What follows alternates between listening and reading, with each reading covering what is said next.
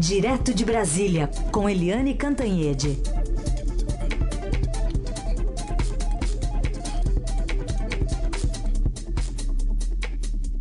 Eliane, bom dia. Bom dia, Raíssa e Carolina ouvintes. Bom dia, Eliane. Vamos começar falando então sobre essa agenda que começa inclusive agora de manhã, lá no Senado, que é o subprocurador Augusto Aras, passando por essa sabatina no Senado. Será que ele vai defender a correção de desvios da Lava Jato, como ele tem pregado já em conversas com senadores já há alguns dias? Pois é, é, é aquilo que a gente vem falando aqui. O, enquanto procurador, o Augusto Aras tem se mostrado um bom político, uhum. porque ele fala o que o interlocutor quer ouvir. Então, a expectativa, quando a gente conversa com os próprios senadores, a expectativa é de que o Aras é, faça um meio termo, fique ali em cima de uma corda bamba, porque ele se comprometeu é, com os procuradores da Lava Jato, com a própria equipe dele a favor da Lava Jato, disse que vai replicar a Lava Jato pelo país inteiro, mas, ao mesmo tempo, ele, do outro lado dessa balança, ele diz que há muitos excessos na Lava Jato e é que é, que é preciso dar um, vamos dizer assim, fazer um ajuste nos excessos da Lava Jato. Ele, por exemplo, deve criticar as delações pre, é, premiadas, dizendo que elas têm sido usadas. Isso é a expectativa de que elas têm sido usadas sem prova. É, com, e com excessos, criando ali é, delações que têm mais é, adivinhação, suposição do que realmente fato e prova. É, de qualquer jeito, ele, além de ser muito questionado sobre a Lava Jato, ele vai ser questionado também com as relações com o governo Bolsonaro. A oposição, principalmente a oposição mais à esquerda, está muito preparada para perguntar para ele que a expectativa do presidente Jair Bolsonaro é ter a PGR, a Procuradoria-Geral da República, sob controle. É, e não é o fato, né? Quer dizer, na prática, Procurador-Geral da República não é funcionário, não é mandado pelo presidente da República. Ele tem autonomia e a PGR tem autonomia. Então, essa questão da relação com o executivo e com os outros poderes vai ser muito explorada também. É, de qualquer jeito, a expectativa é de que haja uma aprovação tanto na comissão, depois da sabatina, quanto no plenário. Tudo isso ainda hoje, quer dizer, vai ter a sabatina e em seguida a expectativa é já ter a votação no plenário, resolve-se essa história e ele já assume. Quer dizer, é um processo bastante rápido. Agora, lembrando que o perfil do Aras é, também comporta várias outras per perguntas em diversos campos, não apenas, aliás, pelo perfil dele, mas também pela característica de trabalho da própria PGR. Ele é muito conservador em costumes, ele sempre fala nos valores brasileiros, nos valores cristãos da família. Ele também é, vai se mostrar contra a criminalização da política, aí é, entra na, no bolo da Lava Jato, e é defensor da liberdade econômica, do empreendedorismo, é, da, das enfim, facilidades para os empregadores, para os empresários que geram emprego. Então, o, o Augusto Aras no, no Senado vai ser assim um script que todo mundo já imagina como vai ser, com um desfecho também que todo mundo já imagina que vai ser. Mas, de qualquer jeito, algum momento de tensão daqui e dali sempre é esperado nessas horas. Vamos acompanhar e amanhã tam, também certamente vai ser tema aqui. Agora, Eliane, hoje à tarde tem um julgamento importante também no Supremo Tribunal Federal, no plenário. Basicamente é uma questão processual, mas que tem forte impacto, principalmente na Lava Jato, que é sobre quem fala por último num processo, se é o delator ou se é o delatado. Pois é. Essa questão é delicadíssima, foi aberta quando a segunda turma do Supremo decidiu que o Aldemir Bendini, ex-presidente da Petrobras e ex-presidente do Banco do Brasil, que estava preso, é, se teria que é, refazer a, a condenação dele, a dosimetria da pena, porque ele não foi o último a falar no processo. Diz que é, os defensores dele, aliás, baitas advogados fantásticos, eles conseguiram essa brecha, eles entraram por essa brecha que é quem fala por último. O, segundo eles, os advogados, os delatados têm direito à última palavra. E o, a segunda turma comprou essa tese de que sim, os delatados têm a última palavra. A questão é que isso é baseado é, num princípio legal de que o réu tem a última palavra. E todo mundo esquece que o delator também é réu. Né? Ali é um caso de réu contra réu, o delator e o delatado. Mas, de qualquer jeito, como isso foi aplicado pela segunda turma ao Bendini, todos os outros advogados querem é, trazer essa visão da segunda turma para os seus é, protegidos, seus clientes. E isso foi parar na, no plenário do, do Supremo Tribunal Federal. Essa decisão e, imagina quantos advogados e quantos condenados estão hoje grudados nessa decisão, porque é, se decidir que o delatado tem a última palavra, isso pode anular a condenação de dezenas de condenados e voltar tudo atrás para que eles tenham mais uma chance de se defender. Isso não significa, gente, atenção, calma, que vai ser todo mundo solto e que todos os processos serão anulados. Ah, o que está sendo anulado não é o processo, não começa do zero. O que acontece é que volta lá atrás na condenação para decidir pena.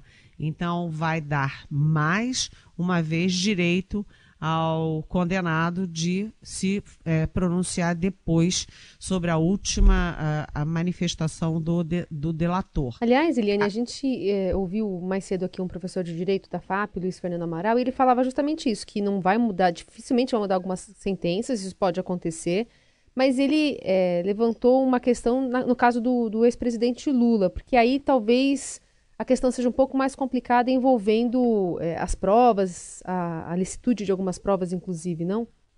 É, o que tá, o que todo mundo, eu estava falando que os advogados estavam de olho, os condenados, mas evidentemente o foco, a opinião pública está é, visando exatamente o ex-presidente Lula. É. Dentro desse processo todo, o que mais interessa é o ex-presidente Lula. Por quê? Primeiro porque é o Lula né? O Lula, que foi presidente oito anos, que é o, o, político brasileiro mais conhecido no exterior, que está preso. E segundo, porque há, há, várias dúvidas, e essas dúvidas foram muito ampliadas com as, os vazamentos ali do Intercept Brasil é, sobre, enfim, as conversas dos procuradores com o juiz Sérgio, o então juiz Sérgio Moro, etc. E terceiro, porque há um paira sobre Brasília aquela sensação, mesmo entre os adversários do Lula, de que tudo bem, ele já foi preso, já foi condenado, já ficou na cadeia e que está na hora de se arranjar uma brecha para que ele saia da cadeia. Então, o foco é o ex-presidente Lula. Não significa que ele vai ser absolvido, atenção, repito, mas que ele pode ter mais uma chance de mais manifestação e no momento chave, porque venceu essa semana, o, ele já cumpriu um sexto da pena e a partir de cumprir um sexto da pena, o condenado já tem a prerrogativa de ter o, a prisão é, domiciliar. A progressão de pena, né? Mas, ele, mas ele não pena. quis, né, Eliane? Não quis, né? Não, tem a outra questão, é que ele não foi condenado só, ele foi condenado por um processo, é. mas ele tem vários outros processos ainda pela frente. Por exemplo, o do sítio, que é muito mais complexo do que o triplex.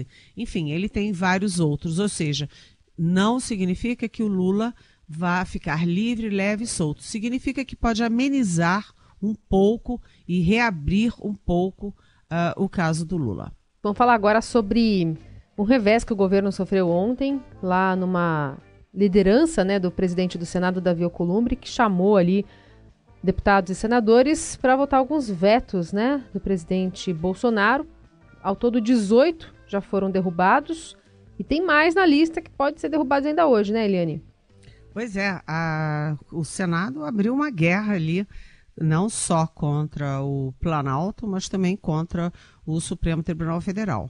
O, a, aliás, o mais grave de tudo isso é que a reforma da Previdência está sendo adiada. Eu fico imaginando o pobre do coitado do ministro da Economia, o Paulo Guedes, como é que ele deve estar se sentindo com o adiamento, que no primeiro momento era só de um dia e acabou sendo de uma semana para a votação da reforma da Previdência.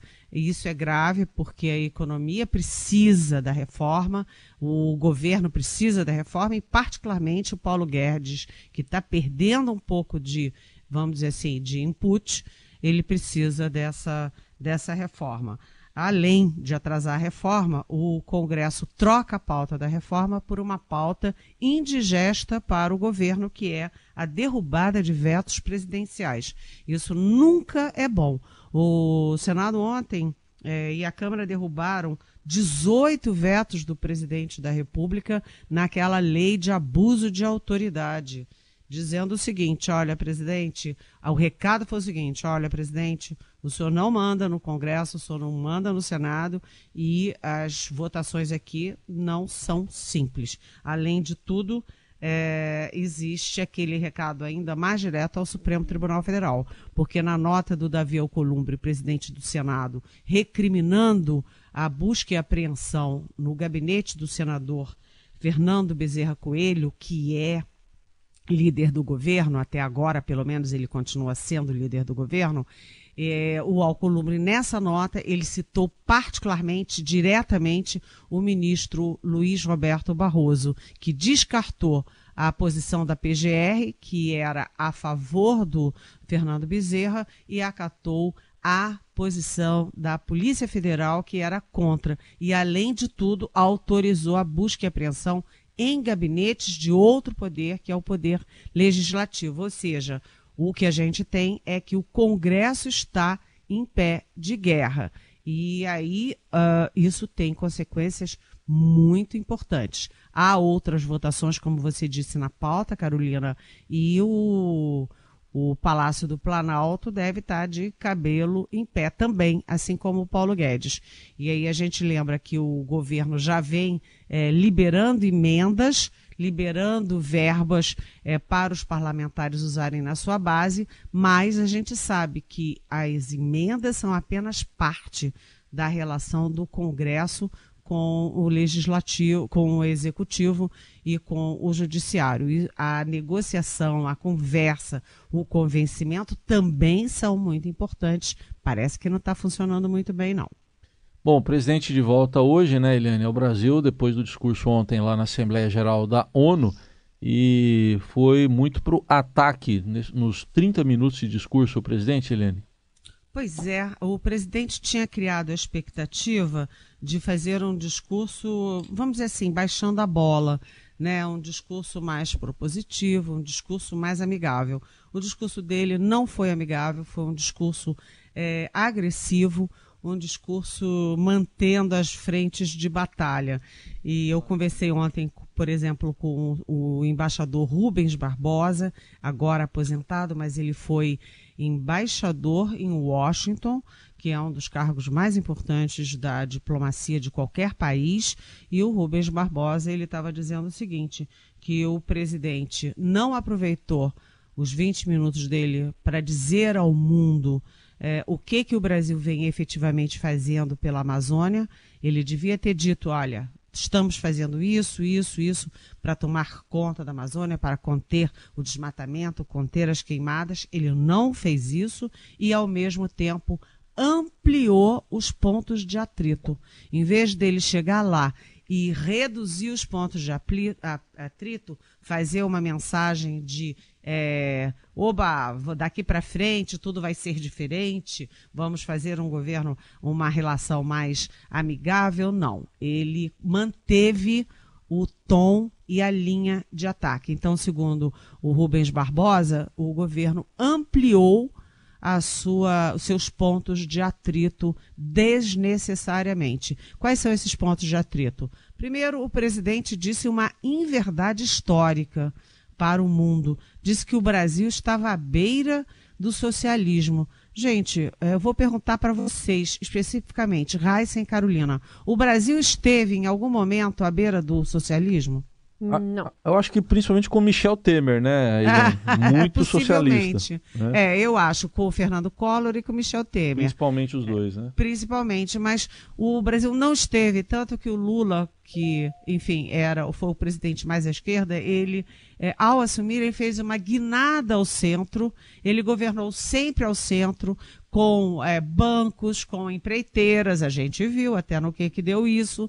em nenhum momento o Brasil correu o risco de ter, de estar à beira é, do socialismo. Isso é uma inverdade histórica, é uma má informação ao público internacional e aos líderes internacionais. Até porque, mesmo que o Lula tentasse, a Dilma tentasse, não há ambiente para socialismo no Brasil, não há acatamento pelas instituições nem pela opinião pública, ou seja, foi uma inverdade. Segundo, o presidente manteve o ataque à França e à Alemanha acusando-os de, é, de se relacionar com o Brasil com uma, um viés colonialista. Ele atacou o cacique Raoni, que é uma referência internacional das comunidades indígenas brasileiras. É, ele atacou a mídia várias vezes. Ele citou pelo menos seis ataques à mídia, e não apenas à mídia nacional, mas também à mídia internacional. É, ou seja, ele foi para lá para manter a beligerância e não para ampliar os seus espaços de interlocução e mostrar aquele país que nós todos conhecemos, que é um país miscigenado, um país multirreligioso, um país é, acolhedor e um país da paz. O presidente Jair Bolsonaro perdeu um bom momento de baixar a bola, mas do outro lado é, quem gosta do Bolsonaro, quem, a, quem apoia as políticas do Bolsonaro e o tom dele, acharam maravilhoso o discurso, porque exatamente ele falou para o seu público interno e falou para o seu público externo, ou seja, para essa, esses, essa onda de líderes internacionais mais à direita e mais conservadores.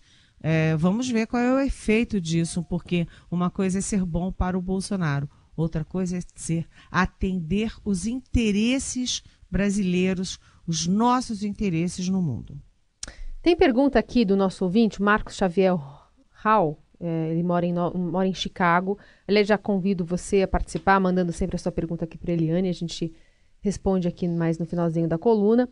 E ele fala o seguinte: Olá, gostaria de enviar essa pergunta para Eliane, porque desde que se encontrou com o presidente americano pela primeira vez, Bolsonaro fez questão de anunciar o seu apoio ao Donald Trump nas eleições de 2020. Ontem, a Nancy Pelosi anunciou o início do processo de impeachment contra o presidente Donald Trump. O presidente brasileiro já brigou com meia dúzia de líderes mundiais importantes para estreitar laços com os Estados Unidos. Se o impeachment acontecer, o que sobra para o Brasil? Oi, Marcos. Essa é a grande pergunta que a gente está se fazendo aqui no Brasil. Porque, veja bem, não foi só uh, o Trump. Né? O presidente Jair Bolsonaro, ele faz uma política externa que é uma política dele, né? Eu gosto do Trump, então eu me penduro todo no Trump. Eu não gosto da Cristina Kirchner, então eu bato no candidato da Cristina Kirchner na Argentina. E política externa não é isso. Você na política externa, você tem que se envolver menos e muito menos passionalmente na política interna dos países. O presidente Jair Bolsonaro está é, tá completamente alinhado com o Trump em tudo, o que é perigoso e se o Trump tiver impeachment ou é, não for reeleito? Isso é uma hipótese. Vamos dizer que, mesmo que ele seja eleito, é arriscado você fazer uma política externa para um lado só. Se a oposição ao Trump ganha, como fica o interesse brasileiro nisso? Além disso, o presidente é, se, é, se alinhou excessivamente com Netanyahu em Israel e o Netanyahu está numa situação complexa, difícil em Israel. É, o presidente é, bateu muito na chapa que tende a ser vitoriosa na Argentina. Ou seja, o Brasil vai se colocando em situações delicadas e complexas no, é, com seus parceiros tradicionais.